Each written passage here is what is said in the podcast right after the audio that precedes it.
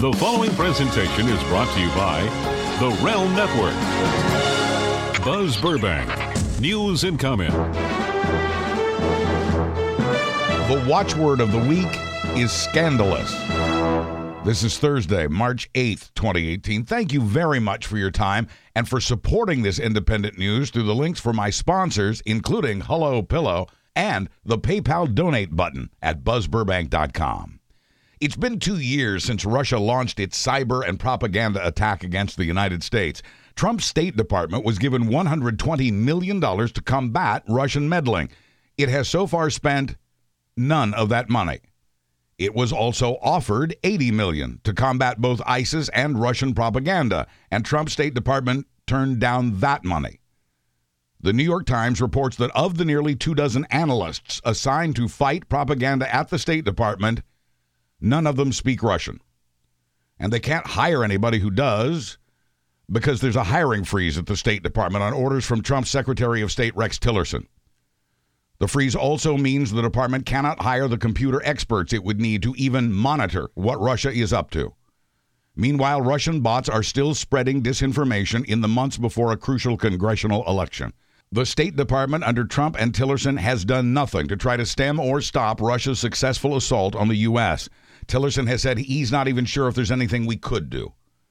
It was already established that even the hands of U.S. intelligence are tied by the lack of any orders from the president to stop the Russian threat or retaliate against it. Instead, Trump has mocked the Russia thing and those investigating it. He's even fired and forced out some of them. Many state election boards have beefed up their computer security, but the Russians seem less interested now in getting into the ballot box as they are getting into our heads. Their inflammatory posts serve to further divide Americans. It has worked and it is still working. And Vladimir Putin knows it's working, which is why it continues today, especially with a U.S. president who seems to have no interest in defending the nation against it. It is the first duty of a president to protect the republic.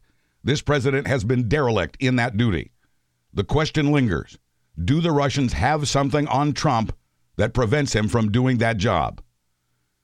Vladimir Putin's had it in for the U.S. State Department ever since Secretary of State Hillary Clinton accused him of rigging his reelection in 2011.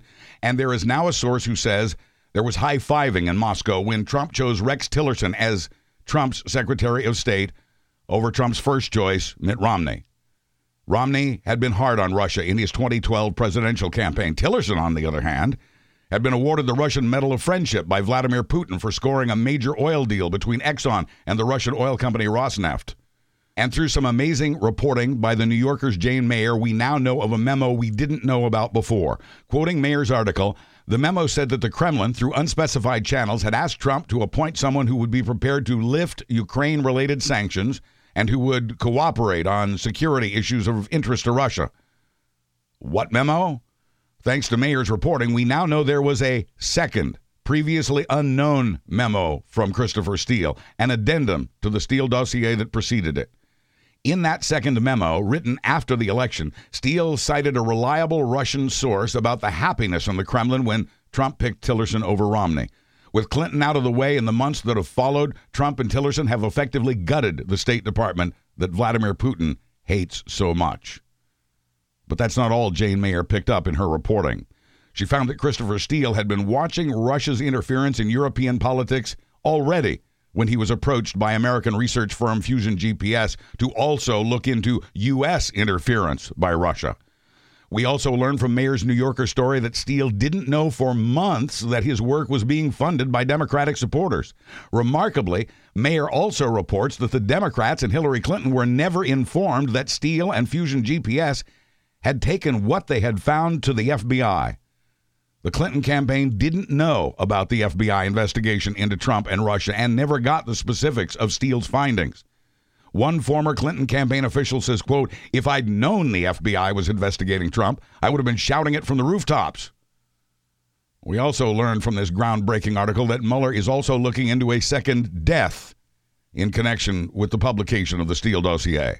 Both of the dead men appear to have been among the sources used by former British spy Christopher Steele. And now, a former Russian spy linked to the research firm that hired Steele has been poisoned with a nerve agent, as has his daughter, They were both in critical condition at last report.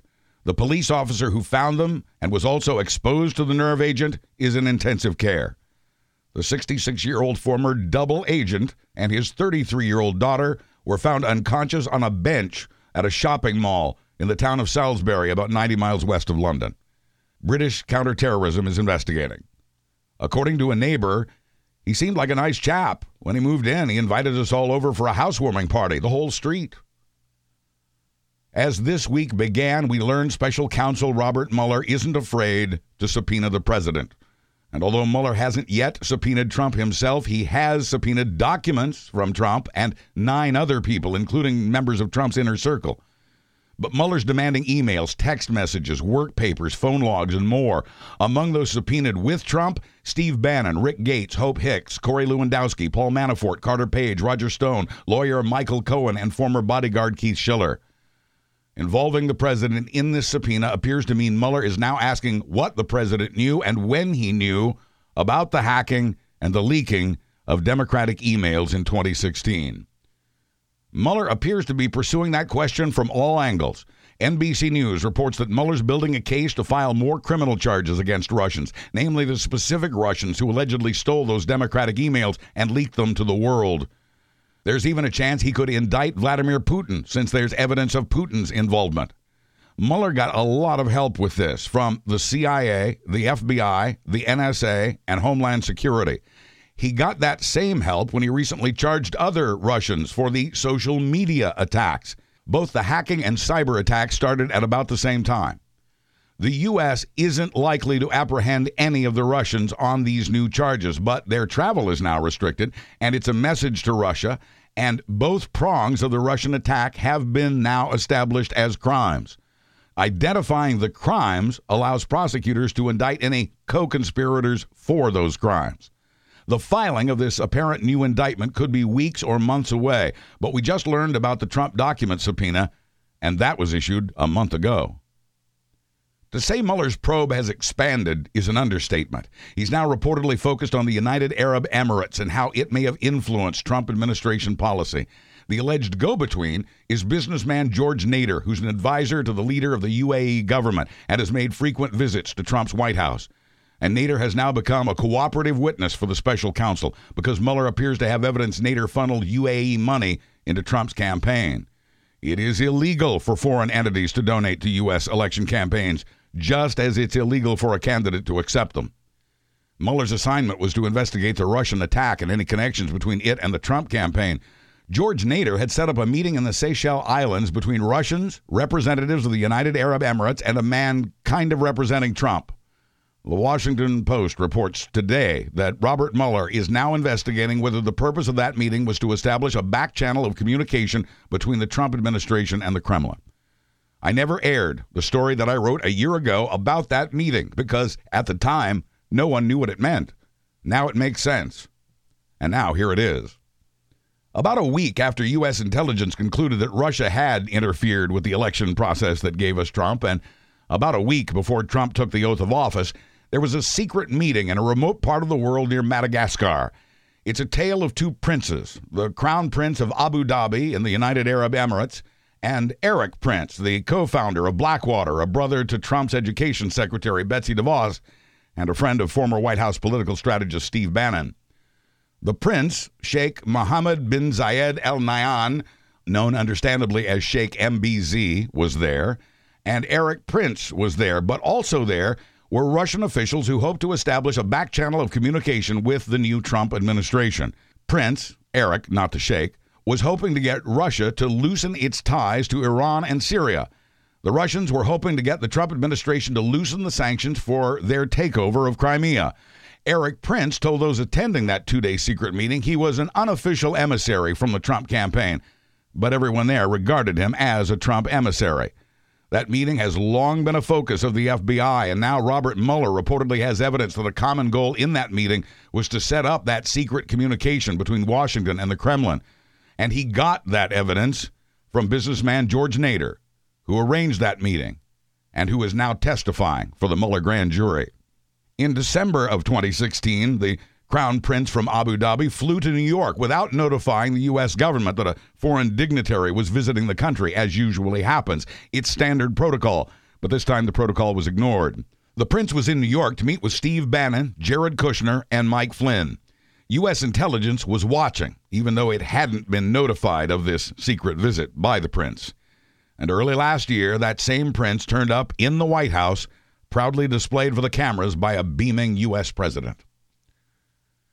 Jared Kushner may be the president's son in law, but Kushner is not the man he was a month ago. He no longer sees the president's daily brief. He no longer has security clearance. He is now the guy in charge of everything in name only.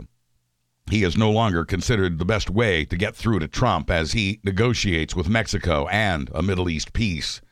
Because of the Russia probe and Kushner's part in that story, other White House staffers now avoid him. Last week, we learned that at least four countries had concluded that because of Kushner's debts and business dealings, he was manipulable and that he may have been compromised by China. And NBC News now reports that the Mueller team and the FBI are looking into what effect, if any, Kushner's business deals had on White House policies, especially foreign policy concerning Russia, China, and the Middle East. Even Rupert Murdoch's Wall Street Journal has called for Jared to leave the White House. A senior White House official says Kushner's looked pretty beaten up over the past week. A former senior Trump campaign advisor says he wouldn't blame Kushner if he, quote, just said the hell with it. Kushner and others have been cut out of the top secret loop because he couldn't qualify for a security clearance, as was the case with dozens of other White House staffers. The White House crackdown on security clearances intensified after word got out that former Trump Secretary Rob Porter, who was also without clearance, was dating his chief White House defender, Communications Director Hope Hicks. Neither had security clearance. Both are now gone. Can Jared be far behind? Trump was reportedly angry that the White House chief of staff hadn't done more to protect his son in law, and by default, his daughter, Ivanka. Trump has reason to worry about Ivanka. She may not be able to get security clearance either. CNN reports U.S. counterintelligence is investigating one of Ivanka's international business deals. The FBI has been looking into both the negotiations and the finances for the Trump International Hotel in Vancouver and Ivanka's part in both. We do not yet know if Ivanka's business deals might, as her husband's are, be of interest to the Mueller investigation. Does a Russian sex worker have proof of ties between Trump and Russia? She says she does, and that she'll share it if she's released from a jail cell in Thailand. Normally, this claim by escort Anastasia Vashukevich would never seem credible, but in an incredible era, anything now seems possible. Anastasia was arrested in a police raid on a sex training seminar she was holding in Thailand, but she believes Putin and one of his oligarchs are behind her arrest. In normal times, her offer would seem some kind of ploy to get out of jail. But Anastasia once had an affair with a name you may recognize Russian oligarch Oleg Deripaska. Deripaska, you see, is the former employer of Trump campaign manager Paul Manafort and very much of interest to the Mueller probe. So when Anastasia Vashkevich reached out to U.S. intelligence via Instagram from inside her jail cell, it got counterintelligence agents' attention. Quoting her, I am the only witness and the missing link in the connection between Russia and the U.S. elections. The long chain, she wrote, of Oleg Deripaska, Manafort, and Trump. Anastasia says she'll talk if she's released from jail and granted political asylum. Her claims seem incredible. But so was the Steele dossier until substantial parts of it were verified. And then there's the Stormy Daniels story, which has become less about sex and more about money. Federal regulators have been looking into the $130,000 in hush money paid to Ms. Daniels by Trump's lawyer, Michael Cohen. The bank that handled that transaction didn't flag the transaction as suspicious at the time, but 11 months later, it now has because apparently it's been asked about the payment by federal law enforcement. The source of the money, the reason for it, and the timing of it would all be of interest to anyone investigating whether it amounted to an illegal, unreported campaign donation. But maybe Trump lawyer Michael Cohen didn't think of it as a donation. Maybe he thought of it as a short term, interest free loan. Cohen says he made the payment himself because in the final days before the election, Ms. Daniels still hadn't gotten her money and was ready to talk about her alleged affair with Trump while Trump's wife Melania cared for their newborn child. Lawyers call it a non disclosure agreement when at least one of the two parties, sometimes both, are required to stay quiet about one thing or another. In Ms. Daniels' case, it was about what she says was an intimate relationship between her and the man who is now the President of the United States. Cohen says Trump was so busy in those final days he couldn't reach his client, so he just paid Daniels on his own. Apparently, he wishes he hadn't. In new reporting from the Wall Street Journal, Cohen is said to have complained to friends about never getting reimbursed for the money he'd fronted. Reimbursed by whom? Fronted for whom? This so called non disclosure agreement was between a porn star called Stormy and a presidential candidate called Trump. Just one catch, however Trump himself never signed that confidentiality agreement. His lawyer, Michael Cohen, did. The porn star signed. She signed in her stage name, another alias she has used, and her real name, but nothing from Trump. In a side letter, she signed as the agreed to Peggy Peterson, but the signature line for Trump's David Dennison is blank. Cohen signed the main agreement as Trump's representative. That, says the porn star's lawyer, makes the confidentiality agreement null and void. And Stormy and her lawyer are now suing Trump to try to get a court to officially declare that contract null and void. They may or may not have a case against Trump and Cohen. The fact that she accepted the money will weigh against her.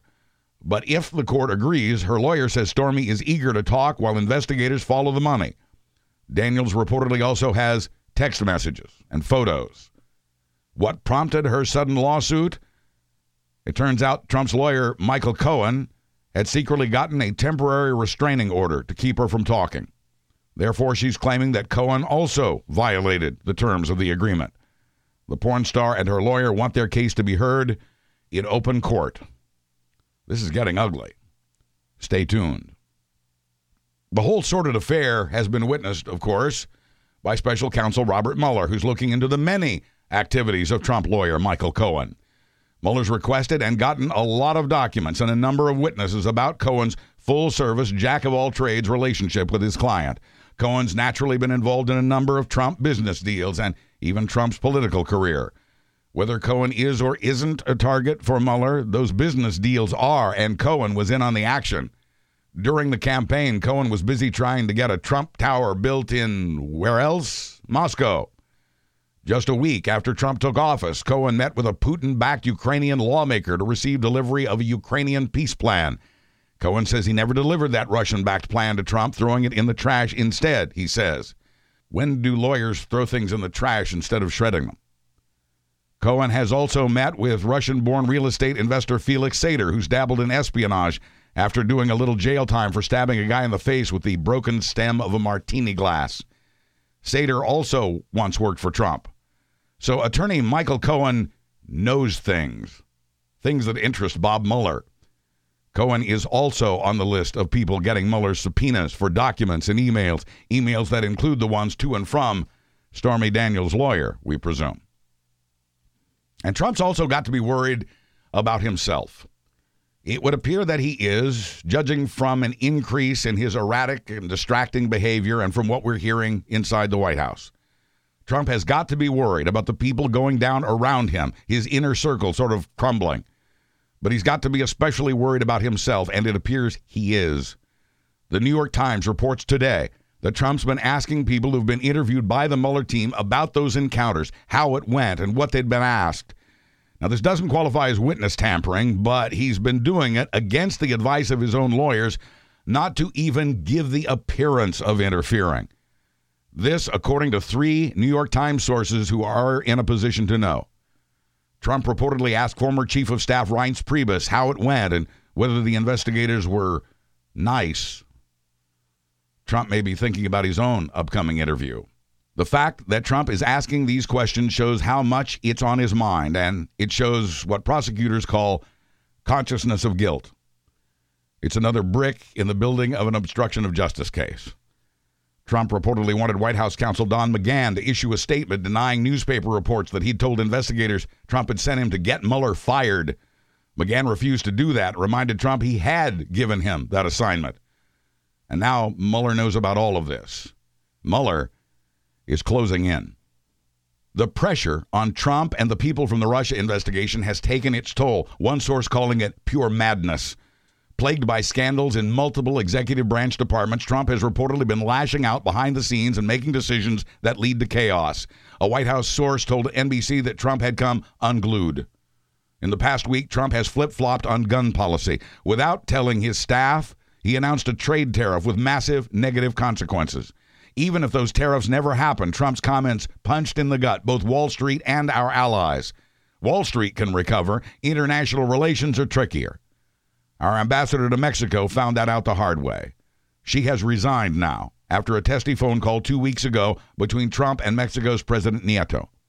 A close advisor and his secretary were forced out, and his son in law has been shut out. Trump was said to be increasingly isolated and spiraling. He has again attacked Attorney General Jeff Sessions, rife with misspellings. His tweets about Alec Baldwin at 5:42 a.m. after Russia brags about nuclear weapons. Trump's tweet slamming the actor also came less than an hour after an Alec Baldwin interview had aired on Fox News. So we know the president was up even earlier watching Fox. At the same time, Trump's expressed his pleasure with the TV coverage he's gotten on guns and he joked to a social gathering of reporters over the weekend, I like the chaos. He may like it or find it funny, but many Americans find the chaos more than just a little disturbing. Donald Trump was full of jokes at that reporters' dinner Saturday night, and in the midst of those jokes, he said North Korea had reached out for possible talks with the U.S. Quote, a couple of days ago, they said we would like to talk, and I said, so would we, but you have to denuke. You have to denuke. So let's see what happens. Maybe positive things are happening, said Trump, adding, I hope that's true. We'll be meeting and see if anything positive happens. Trump also said, I won't rule out direct talks with Kim Jong un. I just won't. And, said Trump, as far as the risk of dealing with a madman is concerned, that's his problem, not mine. Trump was either saying that he too is a madman or that the tension is between Kim and him, never mind the people of their respective nations. The White House hasn't said whether it was a joke or policy. Either way, the American people are not laughing. 82% of us see North Korea as the greatest critical threat to the United States, according to the latest annual Gallup poll of that question. 81% of us see cyber terrorism as a close second to North Korea. Worldwide terrorism is at third with 75%, but more than 8 in 10 of us are spot on about the threat from North Korea. U.S. intelligence says North Korea now has a missile guidance system that allows it to hit specific targets. The North is still reportedly struggling with a missile that can re enter the atmosphere intact, but that, we're told, is just a few months away. U.S. intelligence says North Korea made progress on its missile system during the recent Olympic Games in South Korea. But then this week, a ray of hope, or a ray of false hope.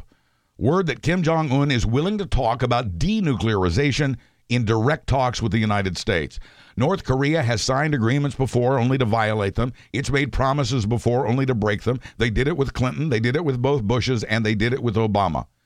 But this is the first time a North Korean leaders even put nukes on the table for discussion, and it may be from the increasingly tough sanctions on that starving but well weaponed nation.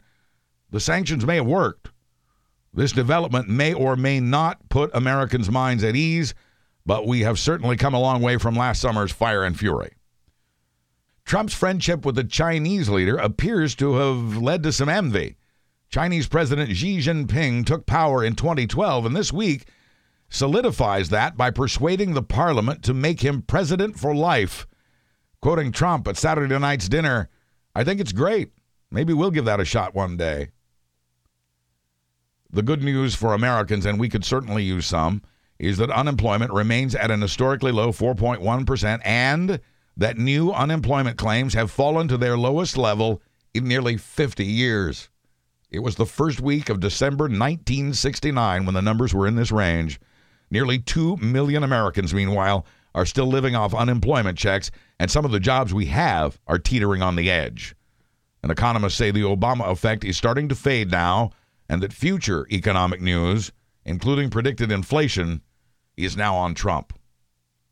As mentioned earlier, Trump has announced tough new taxes or tariffs on steel and aluminum imported from other countries 25% on steel, 10% on aluminum. In announcing the tariffs, Trump again took everyone by surprise, including Wall Street, with the Dow immediately dropped by more than 400 points. It surprised allies, including Germany, and not in a good way. It surprised the American companies that buy steel to make airplanes, cars, and washing machines. Whether domestic or imported, those companies will now pay more for the steel they use, and they'll be forced to raise prices and lay off workers, so you will pay more and have fewer jobs. And it'll certainly be a surprise to beer and soda drinkers if the beer and soda companies have to pay more for can making aluminum. The beer industry, which sells a $100 billion worth a year, says it will have to lay off workers to keep prices competitive. The Beer Institute says Trump's 10% tariff would amount to a tax on the beverage industry. American shoppers would be surprised at the effect of more expensive appliances. Candy lovers would pay more for Hershey Kisses that are wrapped in aluminum foil. Trump announced the tariffs ostensibly to prop up a fading U.S. steel and aluminum industry. But American workers specialize now more in making things out of steel than they do in making the metal. The beer industry is just one entity calling Trump's tariffs misguided, and it says American workers and consumers will suffer. And then there are those pesky international consequences. A Chinese official calls Trump's plan stupid and says it does nothing but help a few American steel companies. China now owns more than $1 trillion in U.S. debt and has the option of raising the interest rate for revenge. That could drive up interest rates here. China and our allies in Canada and the European Union say if Trump imposes those tariffs, they'll slap taxes on our exports of Levi blue jeans from California, Harley Davidson motorcycles from Wisconsin, orange juice from Florida, cranberries from Maine, peanut butter from Georgia and Texas, tobacco from Virginia, and bourbon from Kentucky. The plan is to match Trump's tariffs penny for penny as revenge. That's called a trade war. And although Trump says it's one we could win, it would more likely cost more jobs on farms and in factories as the United States loses billions in export dollars.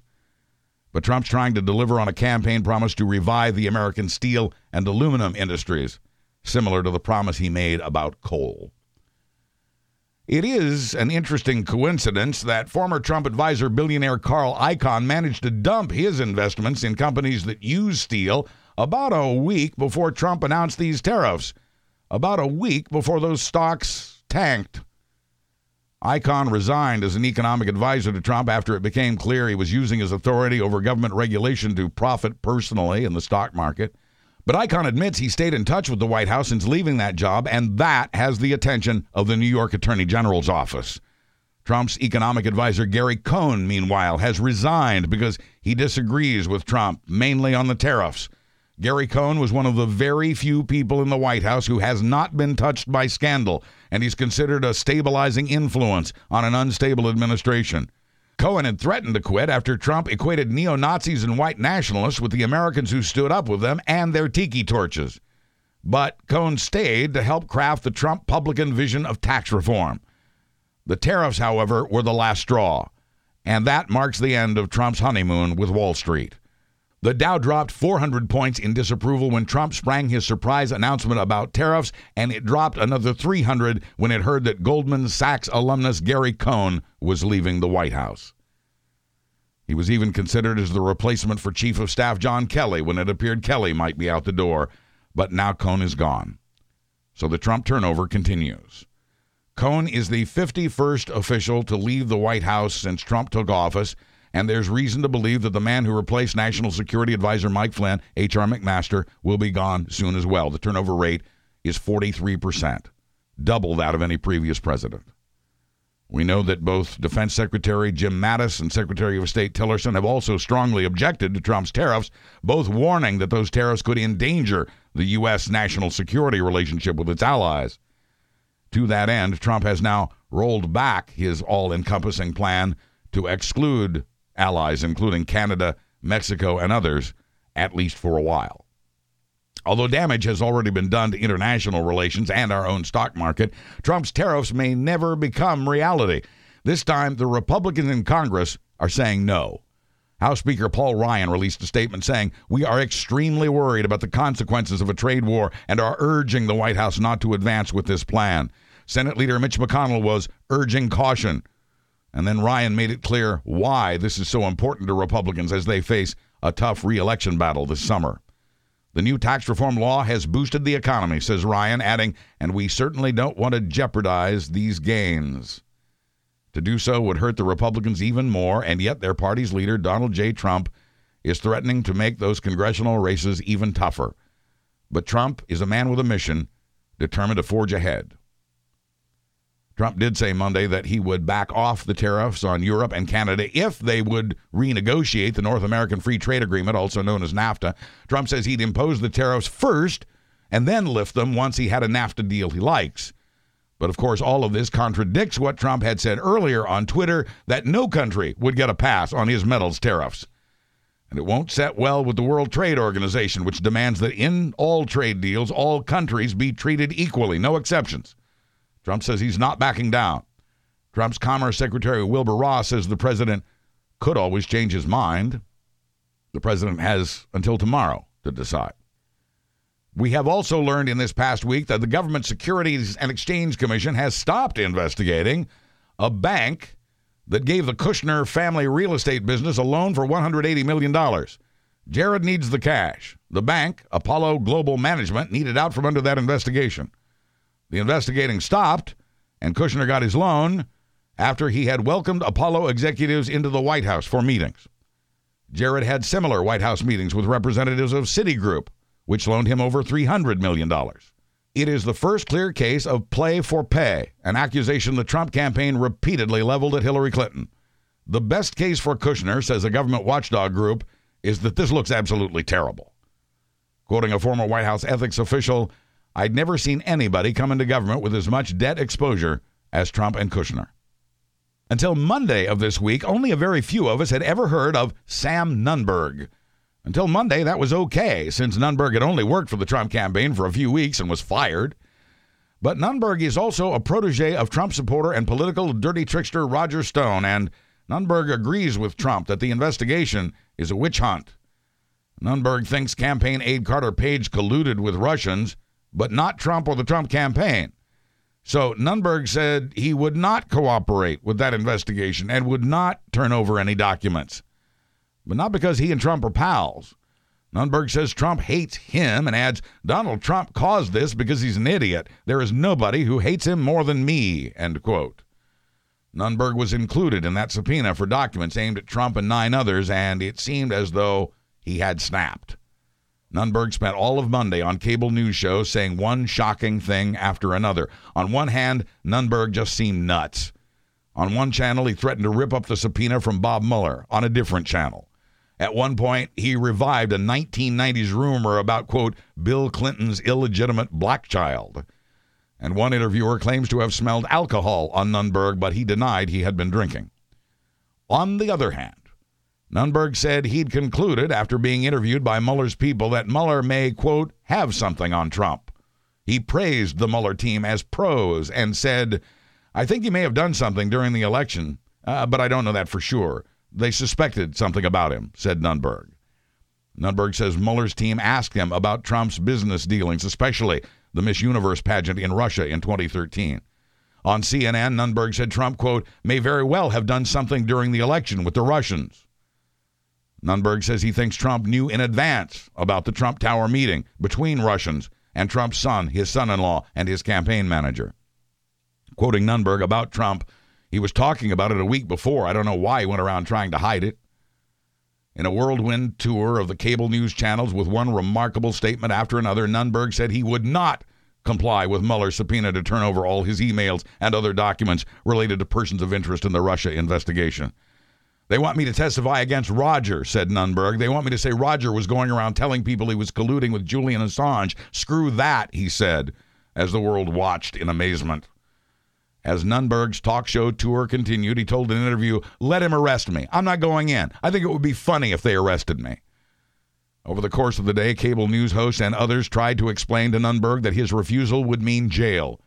He heard it from one interviewer to the next, three appearances on CNN, two on MSNBC, and several others, including a sit down with the Washington Post.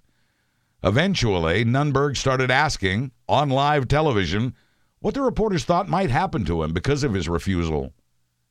But also, from one news channel to another, Nunberg carried his jaw dropping message I'm not cooperating. Arrest me. You want to arrest me? Arrest me. This whole thing is a witch hunt, he grumbled.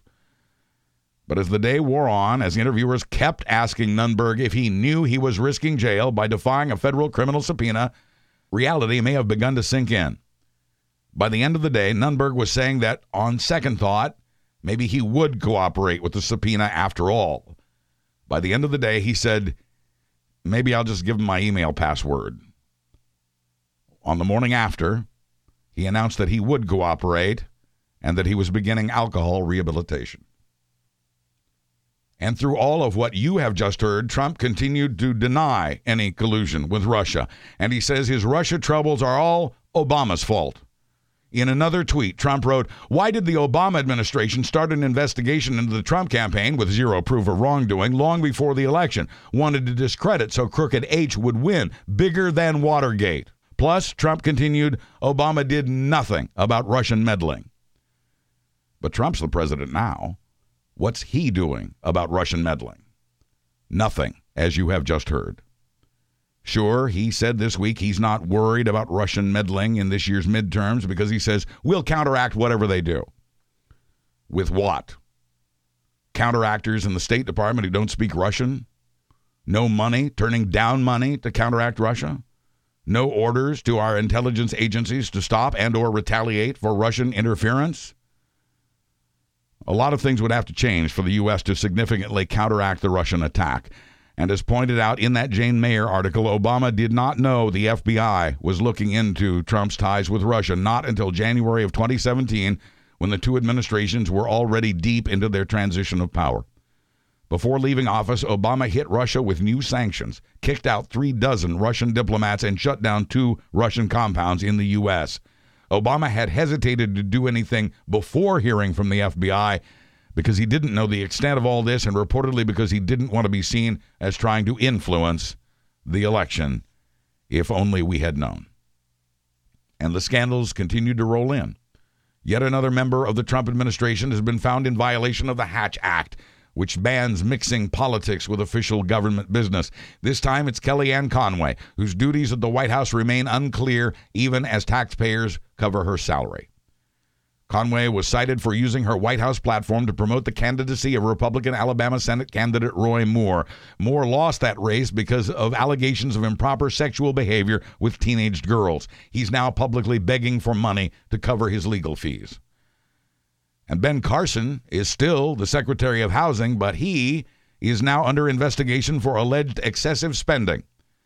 Carson has now sent back the $31,000 dining room set he had ordered for the office where he oversees housing the poor. The NRA loses its grip. Kids for governor, hope for teachers, and more after this. Just a quick reminder here to do your online shopping by using and bookmarking that Amazon link at buzzburbank.com. This production gets a little commission from Amazon when you do, so it's very important that you shop through that link for home, school, church, or office. Now, if you'd prefer not to use Amazon for any reason, please support this free newscast through the PayPal donate button right there on that same page. Thank you. Bob Cesca's still getting settled into his new digs in the nation's capital. Hopefully, he'll be back next week, and I will rejoin him on his show Tuesday right here on the Realm Network. If you're under 21, you can no longer get guns at Kroger.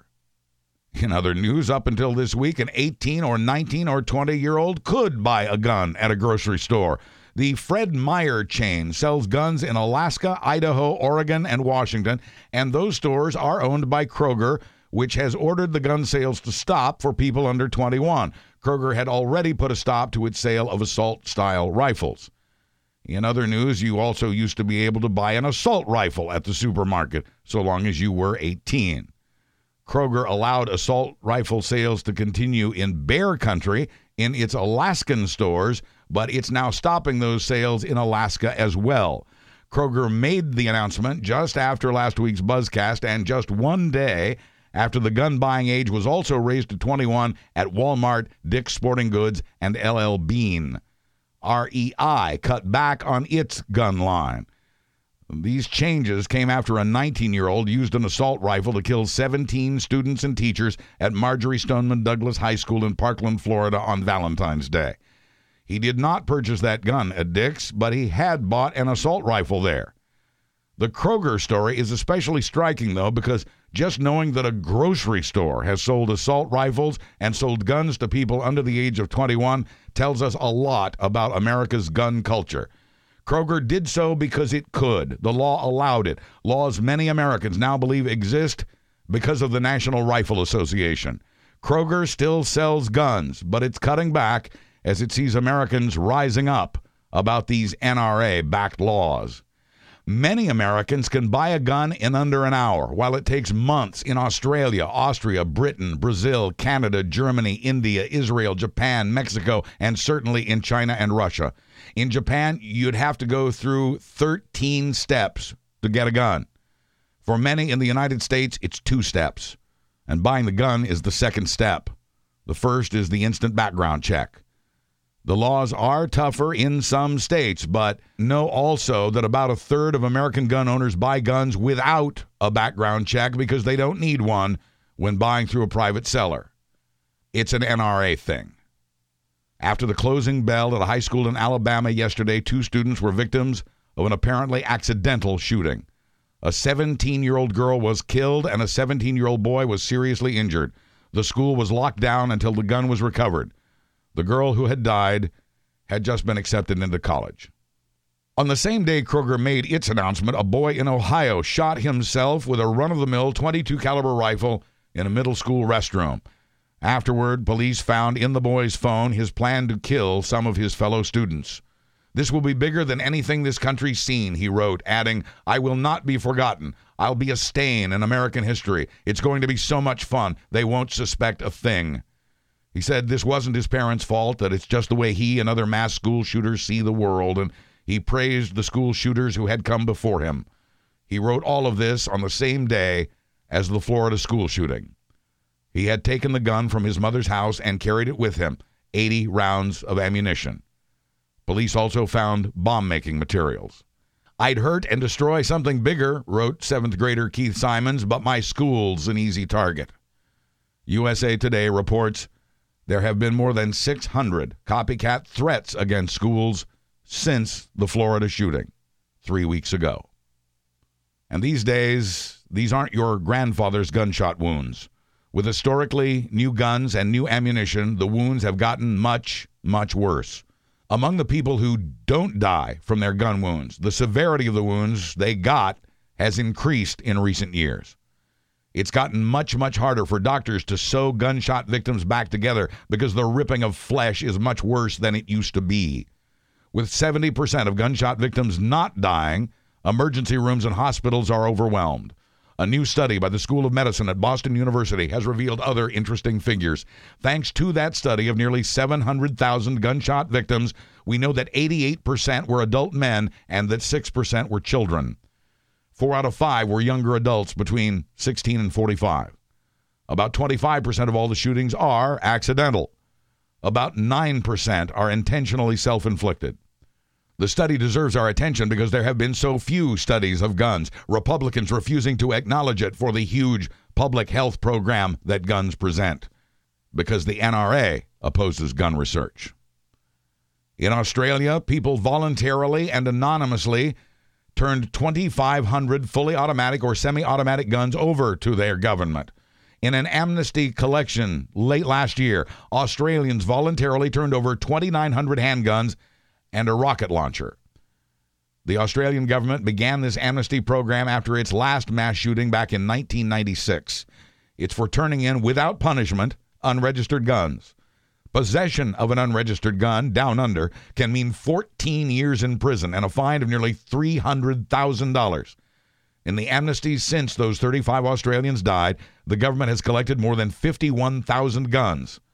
About a third of the weapons have been destroyed. The rest were properly registered and either returned to their actual owners or given to a licensed dealer to be sold legally.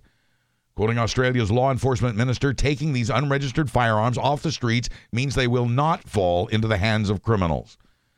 With still well over 200,000 unregistered guns from Brisbane to the outback, Australian officials say they may be having more amnesties since the ones they've had so far have worked so well. Tougher gun laws do work, according to a new study from Cornell Medical Center in New York. More rare and valuable research revealing things we did not know. The study found that more than half the suicides and about two thirds of the homicides involved guns. And the study found that states with tough gun laws have lower overall rates of gun related murders and suicides. Cornell studied this county by county. Their study also found that states with tough gun laws can actually help an entire region because of the effects those laws have on people along the borders of all the neighboring states. Counties that border a state with stringent gun laws had only a 20% higher murder rate than the counties just over the state line. But counties deep in the heart of a state with loose gun laws had a murder rate that was 40% higher than the state next door. Cornell Medical found that states with weak gun laws had suicide rates that were as much as 43% higher than states with strong gun laws. With the nation's discussion of guns at a fever pitch, Congress has gone straight to work on banking laws. Specifically, Republicans and Democrats want to roll back some of the regulations placed on banks after banks squirreled the nation's entire economy back in 2007. They argue that those regulations hurt small banks and the nation's economy. But Massachusetts Senator Elizabeth Warren argues that stripping rules from the Dodd Frank Act would again give license to big Wall Street banks to again pillage the U.S. economy. But that's another story. In the meantime, they're not talking about guns because they haven't settled on a bill that could make it through the Republican controlled House of Representatives. We'd love to at some point, said Senate Leader Mitch McConnell, but not now, he said to the disappointment of millions of Americans. In reality, there's already bipartisan agreement on a bill that would pass overwhelmingly and fix the nation's broken instant background system, but it won't be voted on just yet. The nation's leader, meanwhile, vacillated on guns just as he has on immigration and other issues. Trump had shocked everyone by questioning why there isn't a 21 age limit on gun purchases and why anyone would need a military style assault rifle. And Trump called for background checks for all gun buyers, including those who buy from private dealers. But after appearing to challenge the NRA and Republicans with those remarks, Trump met with officials from the NRA and tweeted, It was a great meeting. The NRA used more words than that after the meeting, saying that Trump supports the Second Amendment and does not want gun control. The NRA did not say whether it had reminded Trump of the $30 million donation it had made to his campaign. A teacher armed with a handgun has been arrested after barricading himself in his classroom and firing at least one shot through a window. The school in Dalton, Georgia went into lockdown. No one got hurt, but students and other teachers were terrified. The standoff lasted an hour and a half before the teacher surrendered and came out of his room. Police then peacefully took him into custody. Mr. Davidson was described as a very good teacher over the past 14 years, but according to the principal who tried to stop this, 53 year old Jesse Davidson was making, quote, some nonsensical noises. For Americans who heard this story, it weakened even further the argument that teachers should be armed with guns. But this did not stop the Florida lawmakers from days later voting to let some faculty members carry guns. The so called school marshal program would allow the principals, counselors, the ROTC instructors, and even the janitor and the librarian to be armed if they meet the requirements. They would be deputized, kind of a principal's posse. Those requirements include psychological screening, a physical fitness test, and 132 hours of gun safety and proficiency training. They'd also have to complete 12 hours of diversity training in case a gun toting faculty member had ill feelings about a minority or two. And there would be a loophole that would let some teachers pack heat if they are currently serving or have served in the U.S. Armed Forces. But the bill passed by the Florida legislature does some remarkable things, especially for Florida, where the NRA is firmly ensconced. The gun lobby lost part of its grip on the Sunshine State after the massacre in Parkland. The NRA demanded no votes, demanded no votes on those waiting periods, the age limit, and the bump stock ban. The gun group lost on every count. Republicans compromised with Democrats on at least doing something. And that's also rare. Neither of those things would normally happen, but this time was different. Altogether, it's a seismic shift for a state that has not budged on guns in decades until now. It raises the gun buying age to 21, expands the three day waiting period for handguns to include all rifles and shotguns as well, something Florida has avoided for 22 years. It allows bump stocks, purchase and sale. And it spends millions of dollars on mental health and school safety programs. It did not ban assault weapons, though, and it did not create a gun registry or let cities and counties pass their own tougher gun laws. The Florida bill does not require background checks for out of state gun purchases, and it does not stop the sale and transfer of large capacity magazines, and they did not pass a tax on ammunition. Those were all Democratic amendments that were rejected by the Republican majority. Despite the amazing for Florida progress here, some things haven't changed. Darker forces seem to be at work in Georgia, where the Republican lawmakers there ripped a tax break away from Delta Airlines for dropping its NRA discount. The tax break would have saved Delta, which is based in Atlanta, $50 million a year in fuel taxes. The state's Republican governor is expected to sign the bill, but against his better judgment, He's signing it because his veto would likely be overridden by his fellow Republicans who are right now more focused on protecting the NRA than on protecting the citizens.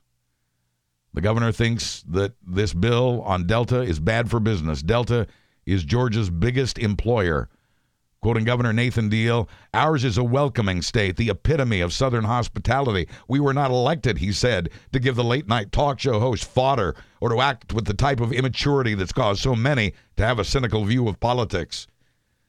Delta has responded by saying that it will not back down from its decision to end its one use only discount for NRA members. And the movement of high school students pushing for better gun laws and enforcement, the students behind the boycotts and the marches and the TV appearances, their work continues. Last night, eight young people were arrested as police broke up a huge sit in outside the office of Senate Leader Mitch McConnell. In Kansas, as you may have heard months ago, six teenagers are running for governor.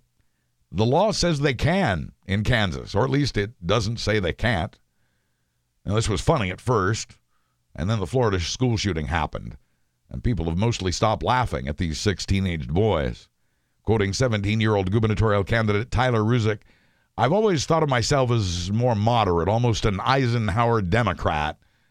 He opposes the tax cut by former Governor Sam Brownback, who threw the state into chaos with tax cuts that didn't trickle down, cut education, and shut down many state social programs. Tyler was wearing a light blue Ruzich for Governor t shirt when he said all this and he's just one of the six young candidates, several of whom have been interviewed on national cable news shows. Wichita produced a Democrat and a Libertarian. Kansas City offers up two Republicans. There's even a Green Party candidate, although it's not clear if he's still in the running. It is the Green Party. Quoting Tyler, did the founding fathers consider that a 17 year old might be governor? I don't know. Did they consider that a reality television businessman would become president of the United States after losing the popular vote? Probably not. This is a kid talking. Or is he? On the day of the shooting, Tyler was on his way to Washington, D.C. for a TV appearance when he got news updates on his phone about what had happened in Florida. And then he went on to CNN and ripped into the NRA. And with that, the boy candidates for governor were no longer just an amusing thing. Tyler admits he doesn't have much chance of actually becoming governor, but he says he turns 18 this summer and that he's looking forward to registering to vote. The primary election season opened Tuesday of this week in the run up to the congressional midterm elections in November, and there's an historical reason to believe there will be a blue wave. Since the Civil War, the party in the White House loses an average of 40 congressional seats in the midterms when the president's approval rating is below 50%. Trump's approval is in the upper 30s. Democrats need 24 seats to retake the House. In the Senate, they need just two. Democrats didn't do a lot of flipping in this week's first congressional primaries, but they did turn out to vote in much bigger numbers than usual. In the Texas primaries, they chose two Latinas to run for Congress this fall, and this year is expected to be a big year for Democratic female candidates. Democrats have been flipping seats across the country in state legislatures and special elections. About three dozen state legislatures have already flipped from red to blue. The blue wave has already begun. Quoting an SMU poli sci professor, it's one word enthusiasm. Democrats do, by the way, have more to talk about than just Russia. Democrats in the Senate have unveiled a trillion dollar infrastructure plan of their own that would be paid for by cutting the tax breaks for the wealthy that are contained in the Trump Publican tax plan. Oklahoma has the lowest paid teachers in the country, and they haven't had a raise in 10 years. And inspired by the success of underpaid teachers in West Virginia, Oklahoma teachers are considering going on strike next month. Teachers in Kentucky may also follow suit. Underpaid teachers everywhere found hope in the success of the West Virginia teacher strike, the longest wildcat strike in that state's history, which left classrooms empty for nine school days. All three of the state teachers union supported the strike across all 55 of West Virginia's counties. State officials say they could not afford the 5% raise the teachers were demanding, and they're now cutting other state programs to pay for it since it also includes raises for all state employees. But the cutbacks might not be needed, really, since states are raking in more money these days in this booming jobs market. The teachers' West Virginia victory is likely to inspire more teacher strikes. It is certainly a morale booster. But it's also a win for labor unions at a time their influence is being eroded by big business. The Trump administration is suing California in its harshest attack yet on that state for not cooperating with Trump's immigration policies. The lawsuit accuses the state of interfering with federal law enforcement by not asking about the immigration status of people they encounter.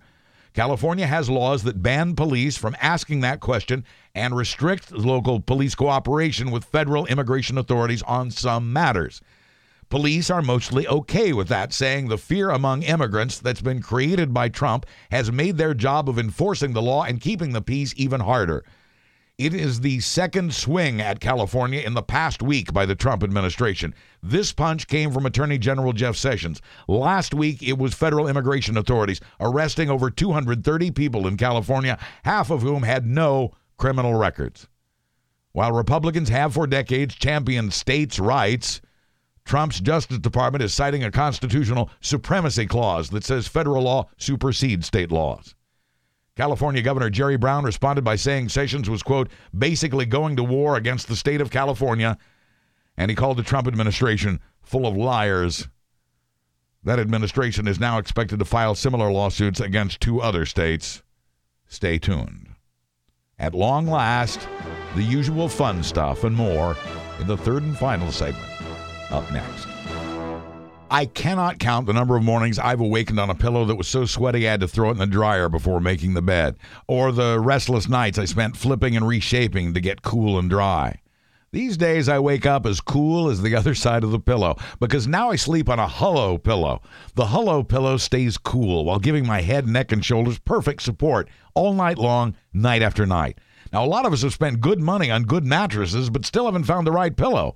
Fiber fills are hot and humid, they collapse under your weight, and they don't give you the full night support you need for good posture and good sleep, and you have to keep replacing them.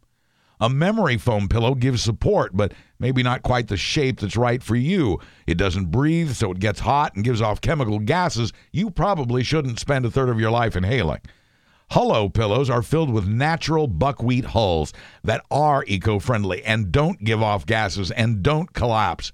The buckwheat's grown and milled by American farmers before the hulls go into Hullo's pre shrunken, certified organic, unbleached cotton twill casing. All of it right here in the U.S. Hullo pillows breathe and stay cool, and most importantly, conform perfectly to your head, neck, and shoulders for a truly restful night's sleep. And you can adjust the fullness of the Hullo pillow by removing or adding more hulls through the zipper that's covered for comfort. I'm so happy with mine, I'm proud to give it my personal endorsement and proud that a percentage of the profits are donated to the Nature Conservancy. Hullo pillows are available in three sizes small, standard, and king. And right now, depending on the size, you can save up to 20 bucks on each additional pillow with fast free shipping. But you can only get this deal by going to hullopillow.com slash bbnc. That's hullopillow.com slash bbnc. Say hello to a healthy and restful night's sleep and wake up as cool as the other side of the pillow. Thank you for supporting this brilliant company and this show at hullopillow.com slash bbnc. In another rebuke of the Trump administration, the state of Washington has become the first state to require net neutrality. Trump's FCC had ripped away that fairness rule, but within the borders of Washington state and other states to follow, internet service providers like Comcast are not allowed to block legal content, nor are they allowed to slow down speeds for websites that don't pay as much for their internet connections. Trump's policy would let them do precisely that in states that don't follow in the footsteps of Washington state. And several states, red and blue, are already working to require net neutrality inside their borders. Governors in Montana and New Jersey have already signed executive orders restoring the net neutrality that the Trump administration has tried to take away. Equifax has once again confessed that it failed to protect the confidential information of even more Americans. Equifax has updated the number of people affected by its security breach to nearly 148 million. That is about half the population of the United States. Their names, addresses, social security numbers, and birth dates exposed to hackers. And it's been another tough week for Uber. First, a report that Uber and Lyft drivers average $3.37 an hour, according to a study at MIT. 75% of them earn less than their state's minimum wages. Nearly a third of drivers say they're losing money. In more possible bad news for its drivers, Uber unveiled its new self driving freight trucks that it hopes to have on the roads of Arizona soon. And Uber is now being sued by Pennsylvania for its handling of uh, its own massive data breach two years ago. Lawmakers in Oklahoma, Utah, West Virginia, and Vermont are looking to fight the rapidly rising prices on prescription drugs. They're looking at importing their citizens' prescriptions from Canada. Quoting a Vermont senator, people are making choices between food and prescription drugs. We can't allow that to continue. Pharmaceutical companies say we can, and they back it up with money and lobbying in Washington. After saying it would and then saying it wouldn't, the Trump administration has quietly moved to allow trophy hunters to bring to the U.S. tusks and other body parts from elephants. Under Trump, the U.S. Fish and Wildlife Service has authorized these items on what it calls a case by case basis. Elephants have been on the endangered species list since 1979. Despite the excellent movies and actors that were nominated, Oscar viewership dropped like a rock this year.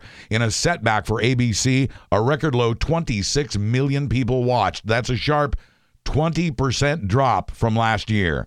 It's a little over half the number of viewers from just four years ago. And even though the Motion Picture Academy members kept their political opinions reserved, the public may have stayed away because of the comments made on award shows since Trump was elected. In the celebrations after the ceremony, a repeat party crasher swiped the Best Actress statue won by Frances McDormand, but police recovered both the Oscar and the alleged thief. The Weinstein Company, declared dead and gone here last week, may walk the earth again, but under a different name. It appeared the deal to sell the company to a new group of female investors was off after the New York Attorney General filed a lawsuit saying no one should profit from Harvey Weinstein's sinister sex scams. But all sides have now met with New York Attorney General Eric Schneiderman, who has agreed to back off that lawsuit after some negotiated conditions, including a fund for the victims of $90 million. Disney's Black Panther remained king of the movie hill this week with yet another $66 million, bringing its total to over a half billion in the U.S. and Canada and nearly a billion worldwide. Panther's extended success handed Jennifer Lawrence her third week opening in a row. Her Red Sparrow opened in second place with only $17 million. For previews, theaters, showtimes, and tickets, please use my Fandango link at buzzburbank.com. David Ogden Stiers was in a slew of movies and performed on stage, but was best known for his role as Winchester on TV's MASH. David Ogden Stiers died this week from cancer at age 75. Rhode Island is looking to slap a tax on porn. Lawmakers in Rhode Island have introduced a bill that would block porn and then unblock it for those who want it for 20 bucks one time. To get the porn waiver, you'd have to prove you're 18 and check the box that says you've read the warning about the computer security dangers of venturing into porn. The money collected by the state would be used to fight human trafficking. Booze news Indiana is allowing the sale of alcoholic beverages on Sundays for the first time since Prohibition. The people who sell spirits are ecstatic. A chain called Big Red Liquors is offering a 25% discount for Sunday customers on all beer, wine, and the hard stuff. You still cannot buy booze on Sundays in 10 red states and Minnesota. Do things go better with booze? Coca Cola is venturing into the alcoholic beverage market, at least in Japan. Chu-Hi doesn't have a lot of alcohol in it. It's being called alcopop. Coke calls it an experiment that it says is not likely to spread to this continent anytime soon. Oh, and one more thing about Uber, but amusing. 21 year old Kenny Bachman had been partying with high school friends in Morgantown, West Virginia Friday night. In his stupor, he had asked an Uber driver to take him home to Gloucester County, New Jersey. He awoke in a Toyota Sienna minivan and asked what was happening. The driver informed him they were about two thirds of the way to New Jersey. Now, stopping the ride or returning to West Virginia made no sense at that point in the light of day. And because he had requested a big vehicle and because he had requested the ride during surge pricing, the bill came to $1,635.93. Kenny paid the driver after they stopped at a CVS cash machine near his house. Passengers on a United Flight 3833 from Charlottesville, Virginia to Washington's Dulles Airport might have willingly paid more for less turbulence. The plane landed safely after a very bumpy descent in rough weather. Very rough, very bumpy. No one was hurt, but quoting the pilot, pretty much everyone on the plane threw up. Apropos of nothing, an artist at the Home Office in Florida has filed with the Guinness Book of World Records to include him for having and wearing the world's tallest hat. To call this a stovepipe hat is an understatement. It towers 18 feet 9 inches into the air. It'll be on display at Ella's Folk Art Cafe in Tampa, in case you're in the area. And finally, this never would have happened in Wisconsin. They have concluded their big annual cheese festival in England. It was last weekend. It didn't go well. Oh, sure, there was music and adult beverages and live comedy. The one thing they ran out of, though, at this year's Cheese Festival in England is cheese. I'm Buzz Burbank. Thanks for listening and for supporting my sponsors at buzzburbank.com. I'll be back next Thursday with another Buzz Burbank news and comment.